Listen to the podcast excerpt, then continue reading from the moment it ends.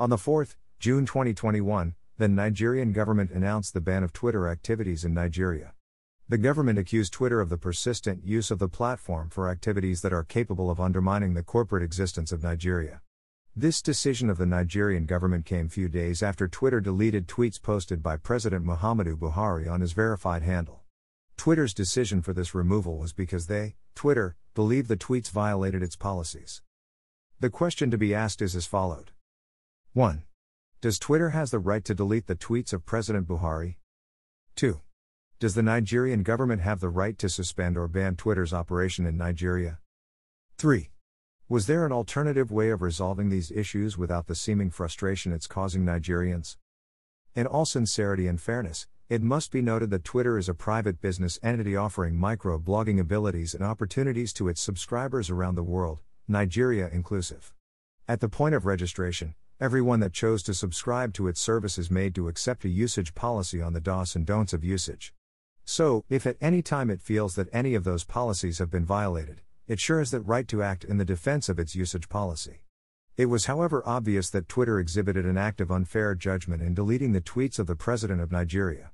At no point in the past has Twitter ever had reasons to warn the President of his infringement on its usage policy. This was the very first time such ever happened.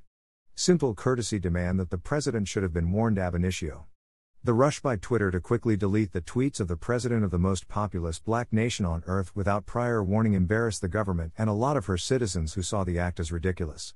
It is true that Twitter in time past has deleted and banned the 45th President of the United States, Donald Trump, but that was only done after many warnings. Prior to the confrontation between Twitter and the Nigerian government, some non state actors in the form of personalities and organizations had tweeted what the government saw as dangerous tweets that were capable of destabilizing the nation's security. Twitter exhibited acts of double standards in not deleting the tweets of those persons and entities. It was after the suspension or ban that it's returned back to delete those tweets. On the other hand, the Nigerian government's swift response to Twitter's act of deleting President Buhari's tweet by banning the activities of Twitter in the country should and could have been done in another way. It should be agreed at this point that the president is an embodiment of the state, but the president twittered from his private Twitter handle at MBuhari and not the official handle.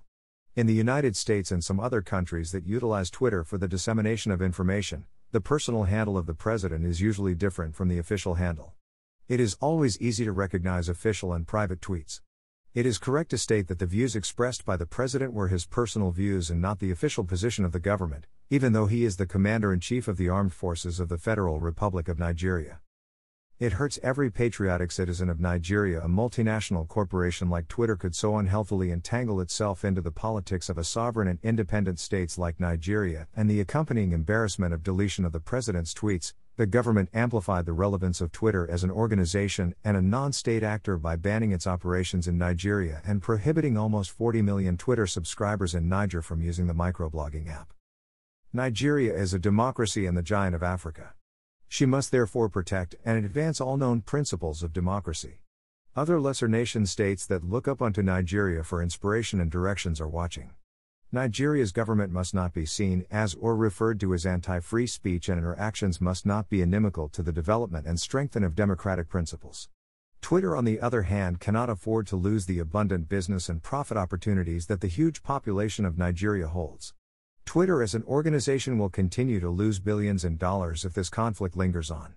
It will be in the interest of Twitter to also quickly reach out to the Nigerian government with a view of settling issues and adhering to operational policies and laws of doing business in Nigeria.